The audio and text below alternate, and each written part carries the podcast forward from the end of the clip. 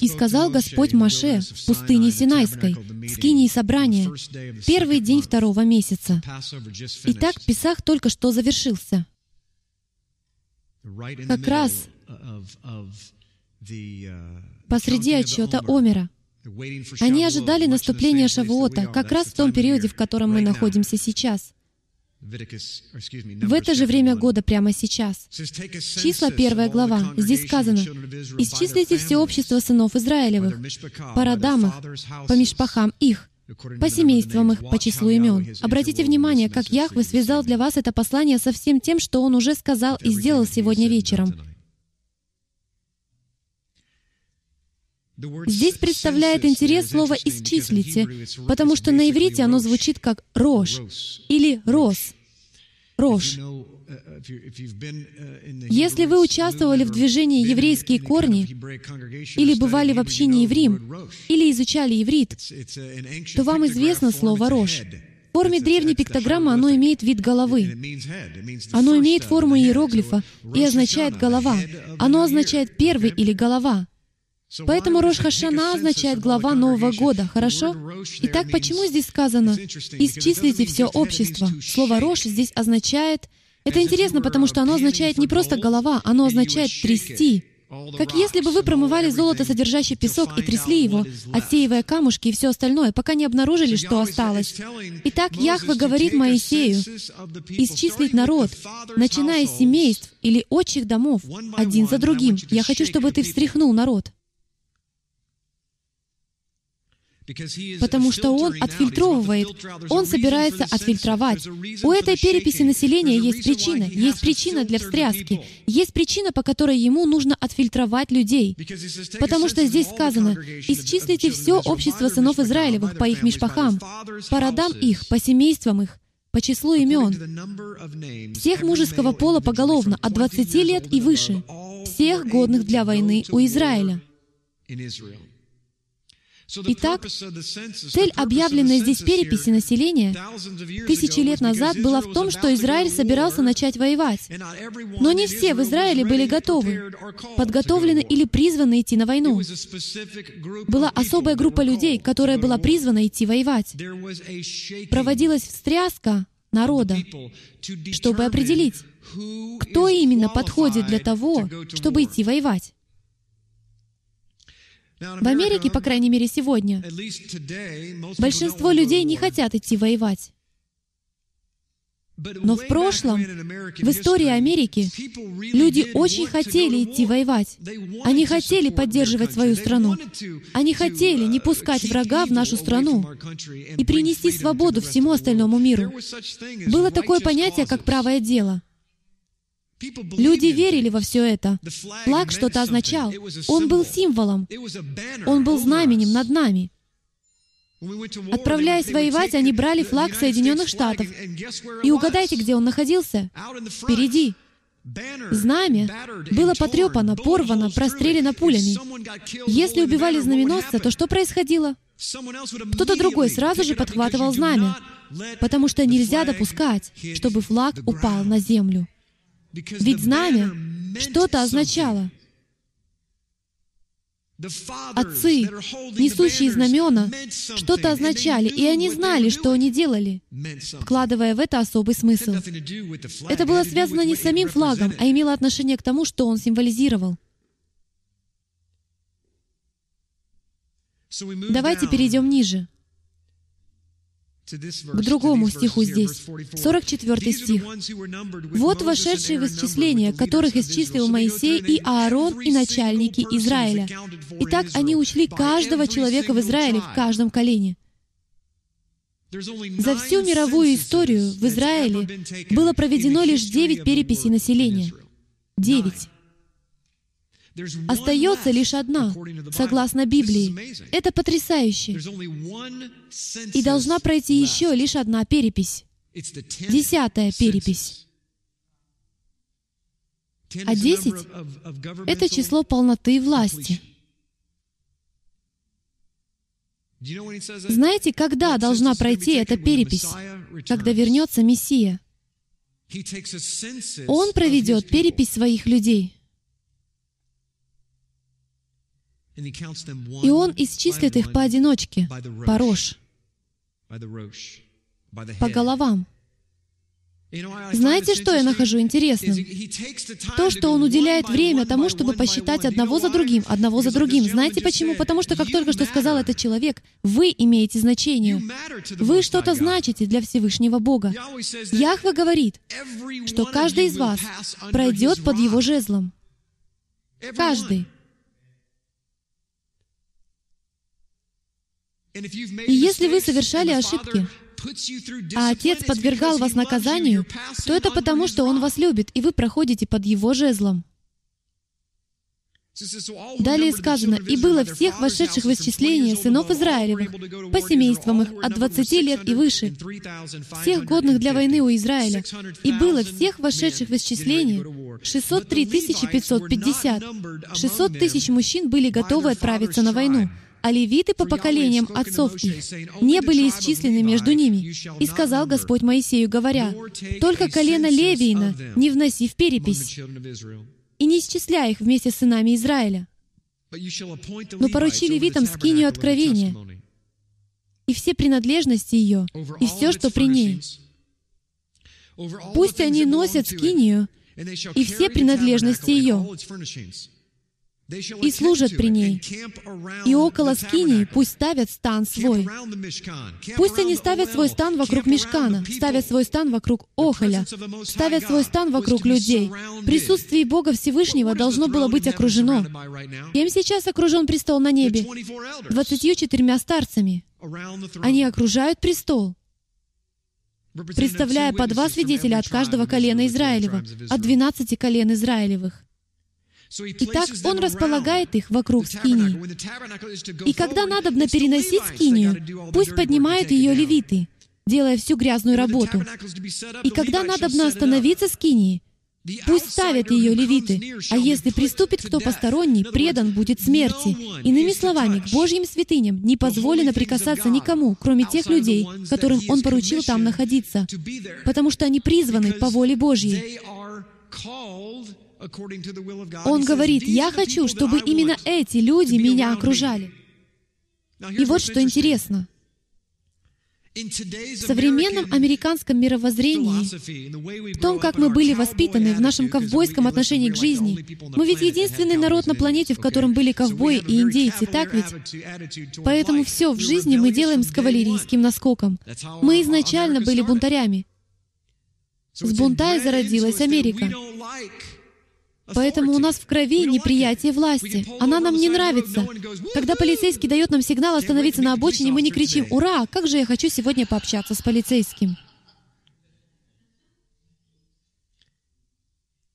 Мы очень бунтарский народ. И если бы Яхве поступил так же сегодня, я просто хочу спросить, если бы Яхве поступил сегодня так же и сказал, «Я избираю группу отцов, которые будут меня окружать. Вот эта группа мужчин. Я хочу, чтобы именно они были приближены ко мне». То знаете ли вы, что некоторым людям в Его Царстве это было бы трудно принять? Пусть даже Он так и сказал. Мы бы сказали, «У меня вопрос, почему ты так поступаешь? Это несправедливо, так нечестно». Я забираю свои игрушки и иду в другую песочницу. А Яхве говорит, поэтому я и называю вас детьми. Вы не знаете, что нам нужно продолжать читать о том, почему Он решает поступить так или иначе. А если приступит кто посторонний, предан будет смерти.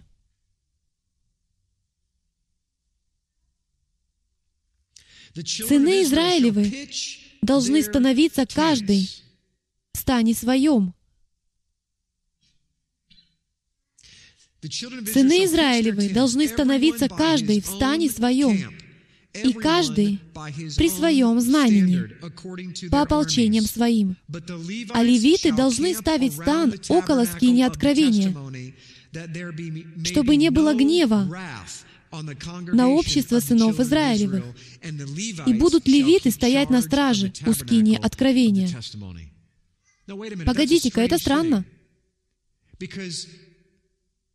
Потому что левиты не учитываются в этой армии, которая готовится идти на войну. Нет никакой встряски левитов. Это встряска для всех других людей, а именно 603 550 человек в возрасте от 20 лет и выше, которые должны туда прийти и отправиться на войну. Они должны сражаться за Израиль. Они должны сражаться за вашу землю, о которой они даже не знают. Они понятия не имели, кем вы будете и что вы рассеетесь по четырем углам земли. Они отправляются воевать, но тем не менее Яхве говорит, вот эти левиты, не имеющие наследия на земле, я их наследие. Я хочу, чтобы они меня окружали по одной причине. Потому что я хочу, чтобы они охраняли вас. Если вы из колена Данова, и вы всю жизнь тренировались так, что у вас стальные мышцы, то вы думаете, глядя на левита, вес которого 45 килограммов, Кажется, мне не стоит полагаться на него, чтобы он меня защищал. Что он сможет сделать? Закутаться в талит так плотно, чтобы потом он не смог вздохнуть? Я представляю себе их разговор. Но Яхве говорит, «Я хочу, чтобы именно эти левиты защищали тебя». Поэтому разговор, должно быть, получался немного странным. Почему именно левиты? Подумайте об этом. Почему именно левиты должны были быть там, чтобы защищать народ Яхвы? Как они могут защитить 12 колен Израилевых? Подумайте об этом. Если я веду войну, то я думаю, что левиты находятся там, чтобы защищать Мешкан. Разве это не логично? Вот у вас есть скиния собрания, внешний двор, жертвенник. Вот у вас жертвенник воскурения внутри. Вот у вас святилище, золотая минора. Вот у вас хлебы предложения в два ряда по шести. Вот у вас завеса, символизирующая самого Мессию. В ней все четыре цвета. Прекрасная картина, ранее мы говорили об этом в Йом-Кипур. И что важнее всего, эта завеса защищает херувимов. Ковчег Завета и скрижали в нем, символизирующие всю Тору. Можно было бы подумать, что если что-либо в мире и нужно защищать, то это Ковчег Завета. Вы бы согласились? Но Яхве поворачивает все наоборот и говорит, «Нет-нет-нет, я хочу, чтобы к вам пришли левиты, и я хочу, чтобы они стали станом вокруг скини». Я хотел бы показать вам одну картинку, ее можно найти в интернете. Вот у вас святилище, скиния собрания, шатер. Затем у вас есть ограда по всему периметру. А затем левиты располагались станом вокруг скинии, подобно яблочку в центре мишени, если хотите.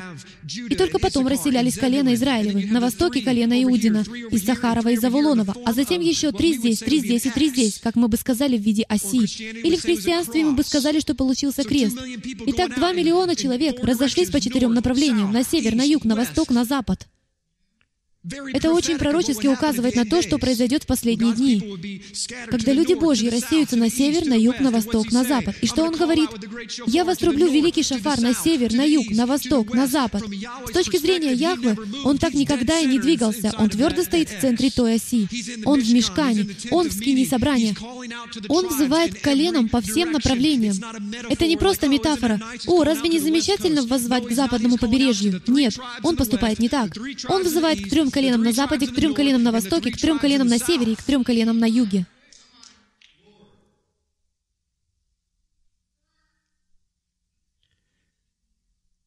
Но Он избрал именно левитов, чтобы им быть в центре. Мы могли бы взглянуть и сказать, что это для того, чтобы защитить мешкан. Но Яхве смотрит на это и говорит, «Люди, позвольте мне вам кое-что дать. Я в защите не нуждаюсь. Защита нужна именно вам. Я довольно неплохо сам себя защищаю. Если вы не видели того огненного столпа в фильме «Бенгур», то посмотрите. Это очень классно. Или в фильме «Десять заповедей». Просто спросите у Чартона Хестона. Он даже на съемочной площадке разволновался. Итак, для чего существуют левиты?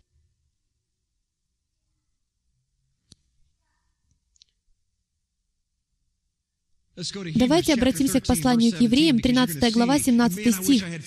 Потому что сейчас вы увидите, мне бы так хотелось иметь 4 часа для того, чтобы раскрыть вам принцип из Танаха относительно структуры народа Божьего в собрании в пустыне, Хагал, а структуру народа Божьего в Брит Хадаша, в том, что мы называем Новым Заветом, идентично.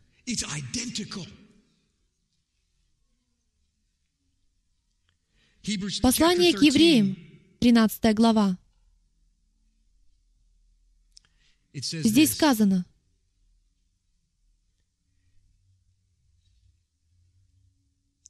я не очень люблю этот перевод, но вот как в нем сказано, «Повинуйтесь наставникам вашим, и будьте покорны, ибо они неусыпно пекутся о душах ваших, ваших нефиш, как обязанные дать отчет, чтобы они делали это с радостью, а не воздыхая, ибо это для вас не полезно. А теперь вернемся к первой главе чисел. Позвольте мне еще раз это прочитать. А левиты должны ставить стан около скинии. Как вы называетесь? Скиния. Левиты призваны окружать вас. Около скинии откровения, чтобы не было гнева на общество. Здесь не сказано на посторонних, здесь не сказано на пришельцев или поселенцев на земле. Здесь не сказано на Гаим. Здесь сказано, чтобы гнев Яхвы не возгорелся на вас. Итак, левиты находились там, чтобы защищать народ. Поэтому у меня вопрос. От чего? Ведь у левитов нет мечей в карманах сбоку. У левитов нет ни пулеметов, ни пистолетов, ни рогаток. Итак, каким образом люди Божьи, левиты, те, которые кадош, цедек, праведные, каким образом они защищают народ Божий? Как они это делают? И от чего? Или от кого? И ответ очень прост. Они защищают народ от самого Яхвы. Кто из вас помнит, что было на горе Синай? Когда на ней находился Моисей. В случае с золотым тельцом. Израильтяне решили проявить изобретательность и поклоняться Яхве золотым тельцом, которого они нашли среди богов Египта. И Аарон сказал, «Завтра будет праздник Яхвы». С их точки зрения, они вовсе не поклонялись какому-то другому Богу. Они лишились посредника между Богом и человеком. Боги были посредниками. Итак, им было нужно, чтобы кто-то выступил посредником между Яхве, поэтому они создали Золотого Тельца, чтобы заменить им Моисея. Поэтому Аарон сказал, «Завтра праздник Господу». С их точки зрения, они не служили другому Богу. А Яхве сказал Моисею, «Отойди с моего пути. Сейчас я истреблю всех сынов Израилевых, ибо они впали в идолопоклонство». Погодите-ка. Если бы вы тогда сошли вниз и провели опрос среди тех людей, то они бы сказали, «Постойте, у меня искреннее сердце, у меня чистое сердце, я поклоняюсь Богу по-своему. Я хочу отдать Ему все, что имею. Вот все наши серьги и все наше золото». Давайте просто возьмем и поместим его в стеклянные шары и повесим на елке. Давайте поклоняться ему по-своему, собственными праздниками и собственными представлениями. Просто давайте при этом кое-что придумаем. Хотя нет, придумывать мы не станем. Мы не настолько умны. Давайте-ка лучше позаимствуем у язычников. Давайте переймем их представление о поклонении Молоху, божествам солнца, Астартам и прочим. Давайте внедрим все это в нашу культуру. Давайте их христианизируем, окропим святой водой и принесем их в жертву, как золотого тельца. А Яхве говорит, «Я этого не потерплю, прочь с дороги». А что говорит Моисей? «Остановись». Вот это смелость. Возможно, он и заикался, но я не думаю, что он заикался именно в тот момент. И он говорит, «Яхве, это твое наследие, это твой единственный народ. Прошло уже столько времени, с тех пор, как ты даровал свой завет Аврааму, Исааку и Иакову. Были сотворены миллионы людей, и ты обещал, что приумножишь их, как песок морской, и что твой народ будет состоять в завете, спасет народы и вернет их в Эдемский сад. Ты же обещал, прошу, не истребляй народ. Какой бы лидер сказал такое, тогда как люди внизу вообще не любят Моисея? Им повезло, что не я был их лидером, потому что я бы сказал, «Отче, как я могу тебе помочь?» И вообще, мне так надоел этот Корей. Можно его первым?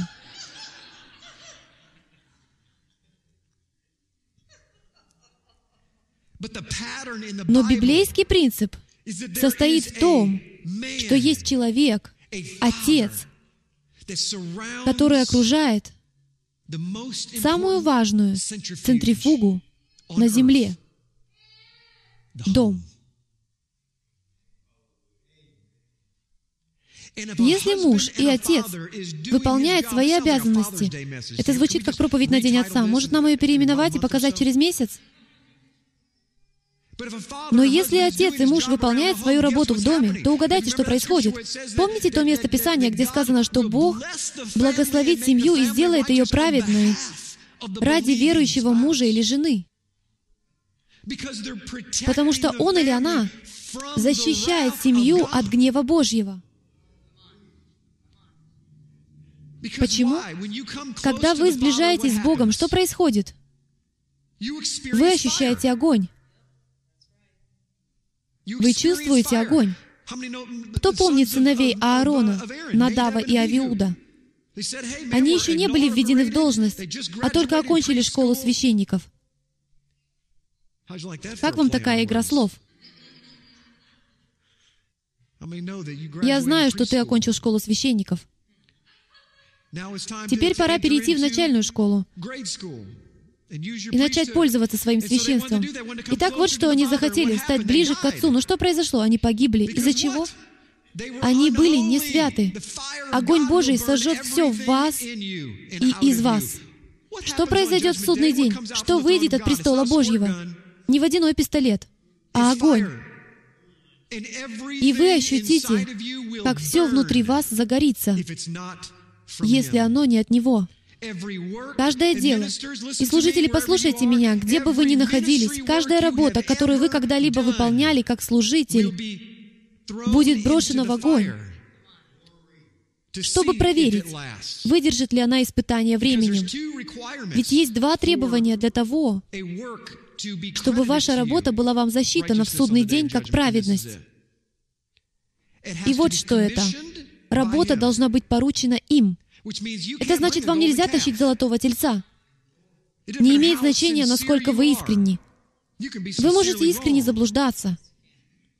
Если прибегнуть к оправданию, которым пользовались большинство из нас в христианстве, «Бог знает мое сердце», то как быть с тем, что мы идем к буддисту и говорим «Бог знает твое сердце» и называет его нечестивым? Видите, у нас двойные стандарты. Во всем, что касается нас самих, мы находим себе оправдание. Бог знает мое сердце. Он знает, что у меня были не такие намерения. Ему известно, что Рождество означает для меня. Он знает, что я чувствую. Вот именно, что знает. Итак, если дела обстоят именно так, и главное искренность, тогда зачем вам рассказывать людям об Иисусе, об Иешуа? Какой в этом смысл? Они ведь тоже искренни, разве не так? Бог знает и их сердце, не так ли? Итак, в какой-то момент мы должны понять два требования. Первое — то, что вам совершенно, несомненно, следует быть в состоянии найти это в Писании. Ничего не имеет значения, если этого нет в Писании. Потому что если он не давал такую инструкцию, значит, вы взяли эту инструкцию из какого-то другого источника. А во Вселенной есть лишь одно существо, которое дает инструкции вопреки его слову. Во-вторых, если вы поступили правильно согласно первому пункту, и это есть в Его Слове, то ваши побуждения должны быть чисты. Фраза «чистые руки» — это не метафора. Она находится в Торе. У вас должны быть чистые руки. Священник не может служить в храме с нечистыми руками. Есть медная умывальница, которая заливается перед храмом. Она из отполированной до блеска меди и символизирует Слово Бога Живого. Смотрясь в нее, священник видел грязь на своем лице и омывал свои руки, лицо и ноги, прежде чем войти во святилище. У вас должны быть чистые руки. Они должны быть погружены в микву, Слово Божьего. О том, что вы делаете руками, должно быть сказано в Слове. Но еще у вас должно быть и чистое сердце. Сколько из нас? И я сам поднимаю руку. Я ничем не отличаюсь от вас. Я такая же овца, как и вы. И я не пастырь. Я всего лишь овца, которой дан посох. Поэтому мы и называем это пастырем. Но я знаю свое место. Мое место — это всего лишь одна из ролей в теле. Вести овец, потому что я и сам одна из них. И я следую за ним, потому что это его посох. И я знаю, что если я не буду его правильно использовать, он заберет его из моей руки и отшлепает им меня, как он поступил с Моисеем. У нас должно быть чистое сердце. Поэтому, когда вы жертвуете, как говорил тот мужчина и другие в своих свидетельствах, когда вы жертвуете, лучше вообще не жертвуйте, если не понимаете, во-первых, того, что в Писании говорится и в Писании требуется, что народу Божьему предписано через пожертвование. У некоторых из вас сейчас голова пошла кругом. И вы признаетесь достойным благодаря своим пожертвованиям, а вас судят согласно вашим пожертвованиям. Некоторые из вас сейчас думают о деньгах, потому что вас научили так думать. Именно это для нас труднее всего — выписать чек. Тогда как я думаю, что ничего легче в мире нет. Трудно встать с постели в полвторого ночи и помочь брату на обочине дороги. Трудно сказать, знаете, свой отпуск и деньги я потрачу на то, чтобы полететь в Южный Судан. Я помогу там вырыть колодец. Вот это жертва. Но я лучше посижу на пляже. Вот мои 20 долларов на этой неделе. Это четыре капли воды для кого-то. Тогда как вы можете жертвовать тысячи. Я просто размышляю. Богу нужны чистые руки и чистое сердце, независимо от того, что именно вы делаете. Это единственное, что имеет значение. Итак, вернемся к нашей истории. Мы уже почти закончили, потому что аккумулятор в моем ноутбуке уже почти разрядился. Повезло вам. Больше не буду вас мучить. Мэтт Тоттер занимался настройками моего ноутбука, поэтому уровень заряда батареи показывает лишь 3%. Так что сегодня вам удастся пораньше поесть. Я просто шучу, а может и нет. Он настолько удивительный, знает, как настроить все вокруг людей, состоящих в Его собрании, Яхве призвал расположиться станом вокруг вас. Вот почему для нас так важно мужское служение. Вот почему, мужчины, вы должны переступать через себя и свою гордыню. Я беру свои слова обратно. Это лучшая проповедь для Дня Матери. Потому что вы, женщины, нуждаетесь в том, чтобы ваши мужья вас окружали. Молодые люди, прислушайтесь к этому посланию. Не допускайте гордыню в своей жизни. Гордыня — это служение сатане. Потому что он — отец гордыни. С него все это началось. Поэтому он и был изгнан из Шамаим. Именно лидеры собрания покрывают людей.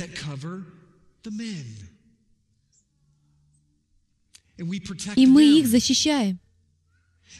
Именно поэтому, друзья мои, сегодня христианские собрания во всем мире вызывают ярость Всевышнего Бога, но они даже не подозревают об этом, потому что священники, прихожане, левиты, современные левиты, которым было поручено исполнять роли левитов-священников в диаспоре не справляются.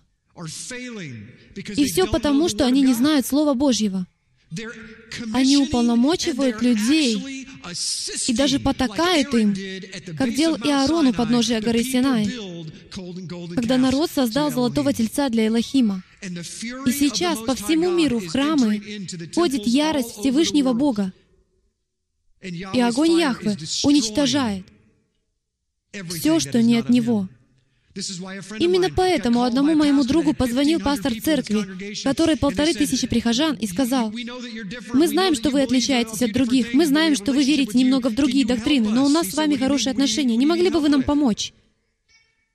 Мой друг спросил, что вы имеете в виду, в чем вам нужна помощь? А тот сказал, мы теряем всю нашу молодежь. Мы в церкви уже по 30 лет.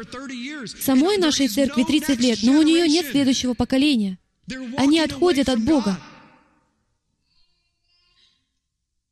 А пасторы при этом молчат и не знают, что делать. Они думают, что они все делают правильно, однако они не знают, что на самом деле они приносят жертву золотых тельцов. Мужчины оставили свои посты вокруг Торы. В прошлом левиты окружали заповеди Божьи.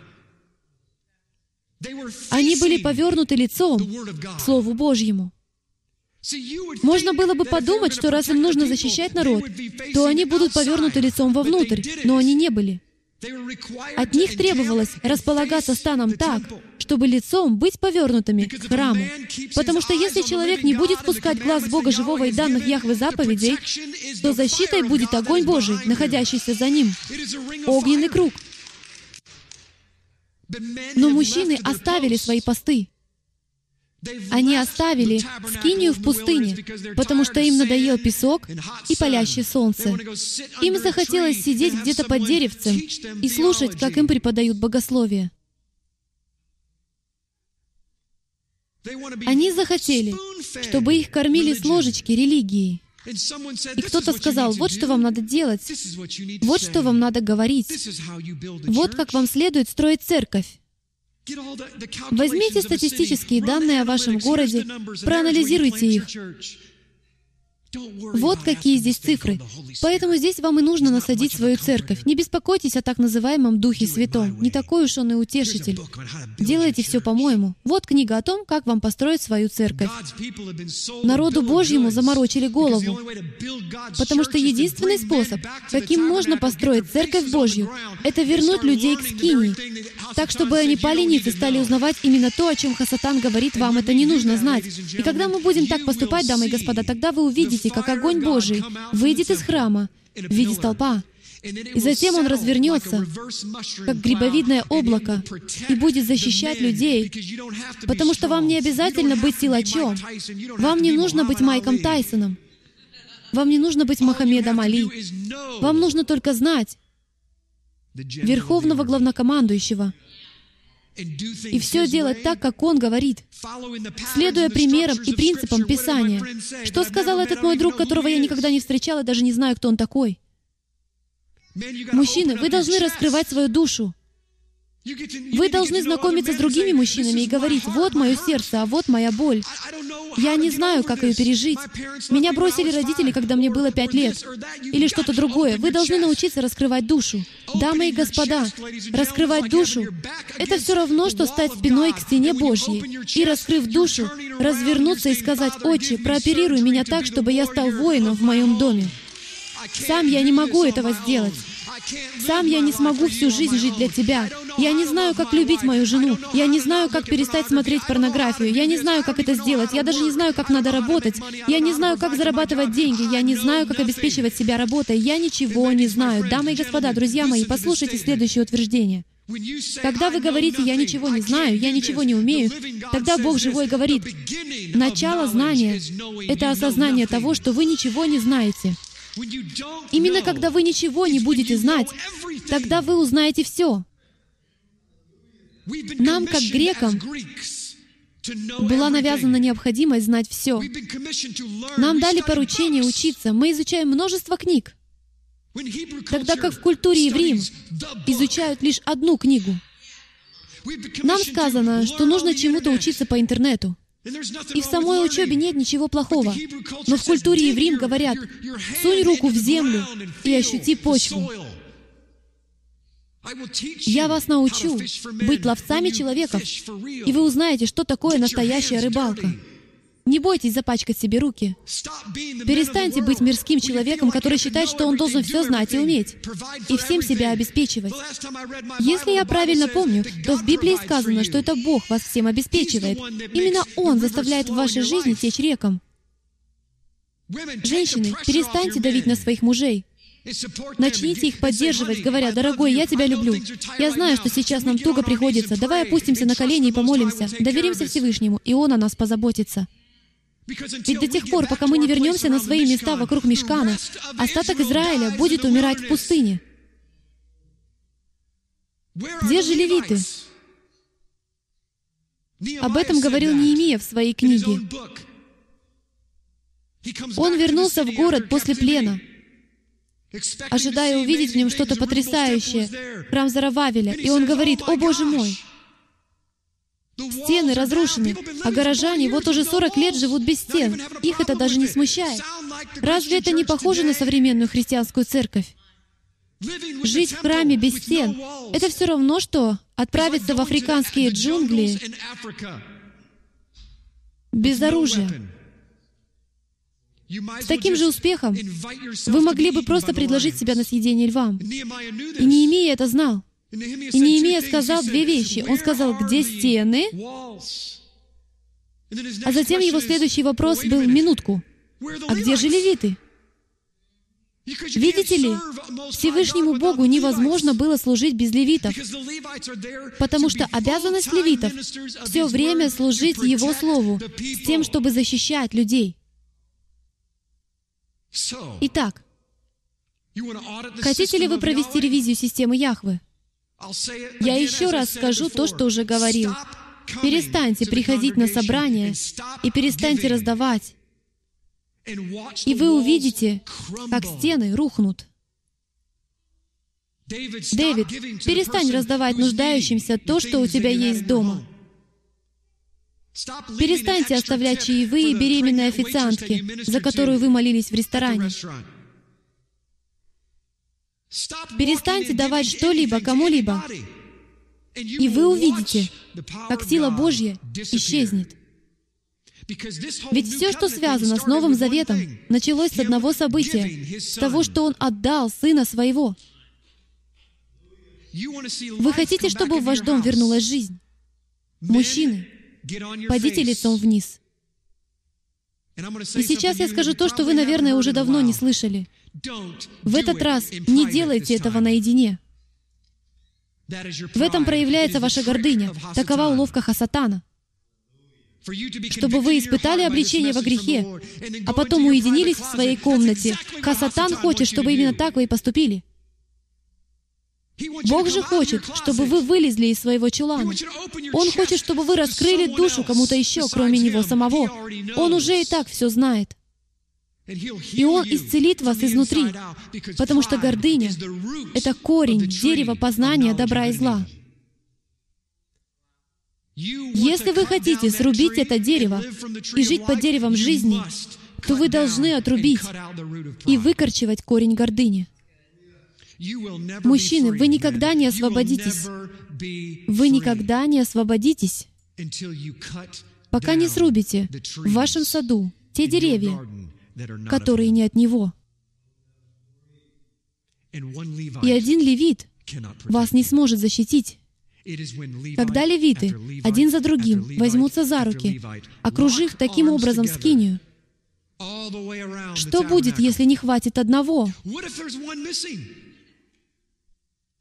Тогда огонь Божий пронесется по этому кругу, найдет в нем эту брешь и убьет всех, кто попытается приблизиться. Мужчины, нам нужно не только браться за руки друг с другом, не только начинать открывать свою душу, не только падать ниц и изучать Тору. Вы говорите, я не знаю, как быть лидером в своей семье. Вот как. Прежде всего, опуститесь на колени и признайте, что вы ничего не знаете. Вы не знаете ничего. Вы ничего не можете. Самим фактом признания, что вы ничего не можете, и тем, что вы поворачиваетесь лицом к мешкану, вы уже становитесь лидером. Потому что ваша семья, находящаяся за вами, следует за вами. Так что куда бы ваше милое личико не повернулось, туда же отправятся ваши дети. Поэтому, когда папа говорит, «Я не знаю, куда вас вести», и он опускается лицом вниз перед Господом Богом, тогда и дети падают ниц. Вам не обязательно быть во всем совершенным. Вам нужно быть несовершенным. И у нас хорошо это получается. Но только Он является совершенным. Итак, мы падаем лицом вниз. Мы беремся за руки, как община. Именно поэтому независимый еврейский подрядчик не работает. Потому что самостоятельно защищать никого нельзя. Знаете почему? Потому что вы не видите своей спины. Почему вы позволяете своей жене делать вам выговор, а потом еще выражаете недовольство, когда она это делает? Знаете почему? Прислушайтесь ко мне. Потому что у вас нет другого мужчины, который бы вас прикрыл со спины. Поэтому она отвечает за то, чтобы занимать положение, иметь которое ей никогда не было велено в Библии. А затем вы еще презираете ее и говорите, что она вас пилит. Тем не менее, если к вам подходит один из ваших братьев во Христе и говорит, «Эй, брат, у тебя на лице желток», то вы говорите, «Вот, спасибо тебе, что сказал мне об этом». Да чего же это странно? Потому что именно так все и было задумано. Мы должны прислушиваться к нашим женщинам, потому что они всегда правы. В покере нужно идти на риск.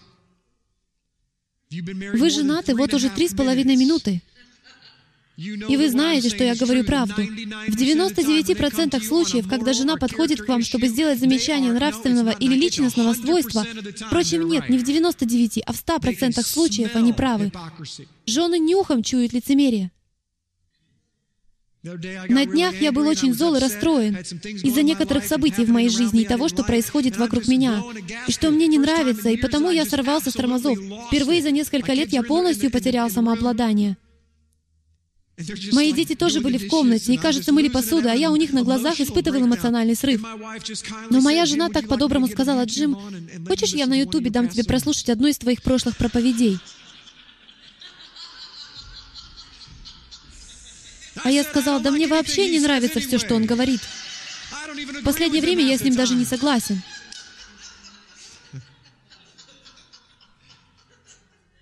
Жены, вы знаете, что и когда надо сказать. Аминь. Мужчины, это был намек для вас.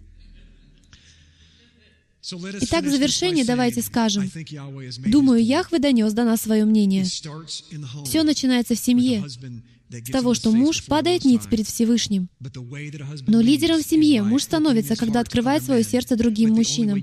Однако сделать это можно лишь одним способом — протянув руку другим мужчинам в общине. И структура власти Яхве, структура его общины находится в поместном собрании. Он и в прошлом так поступал.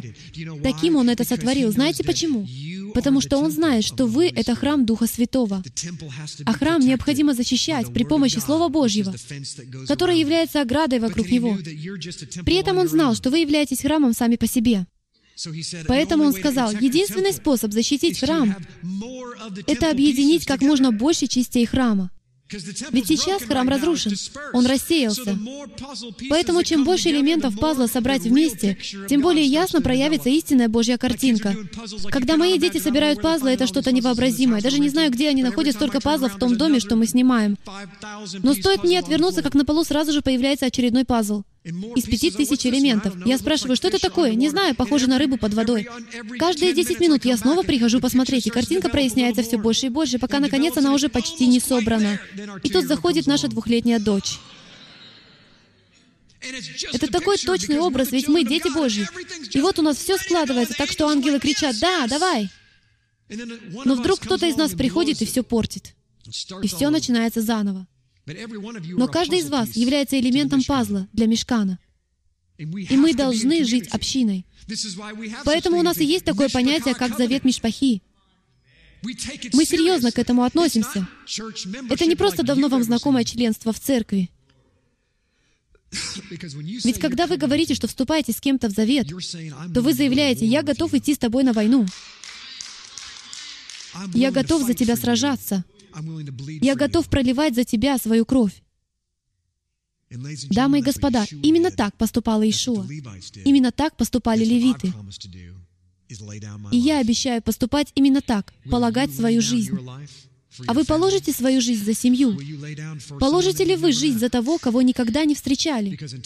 Ведь когда мы познакомимся друг с другом и скажем, «Я готов положить свою жизнь», все прочее отойдет на задний план, и ничто не сможет занять место Всевышнего Бога.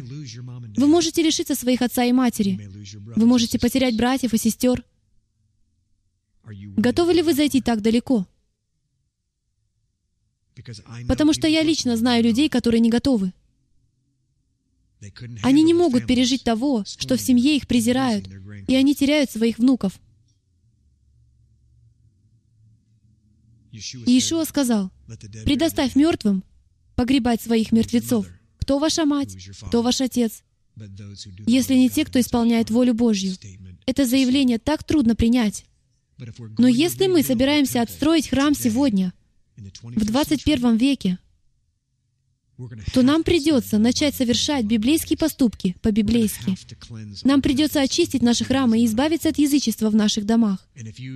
А если вы в чем-то не уверены, то все же лучше перестраховаться. И затем познакомьтесь друг с другом. Встаньте, пожалуйста, со мной.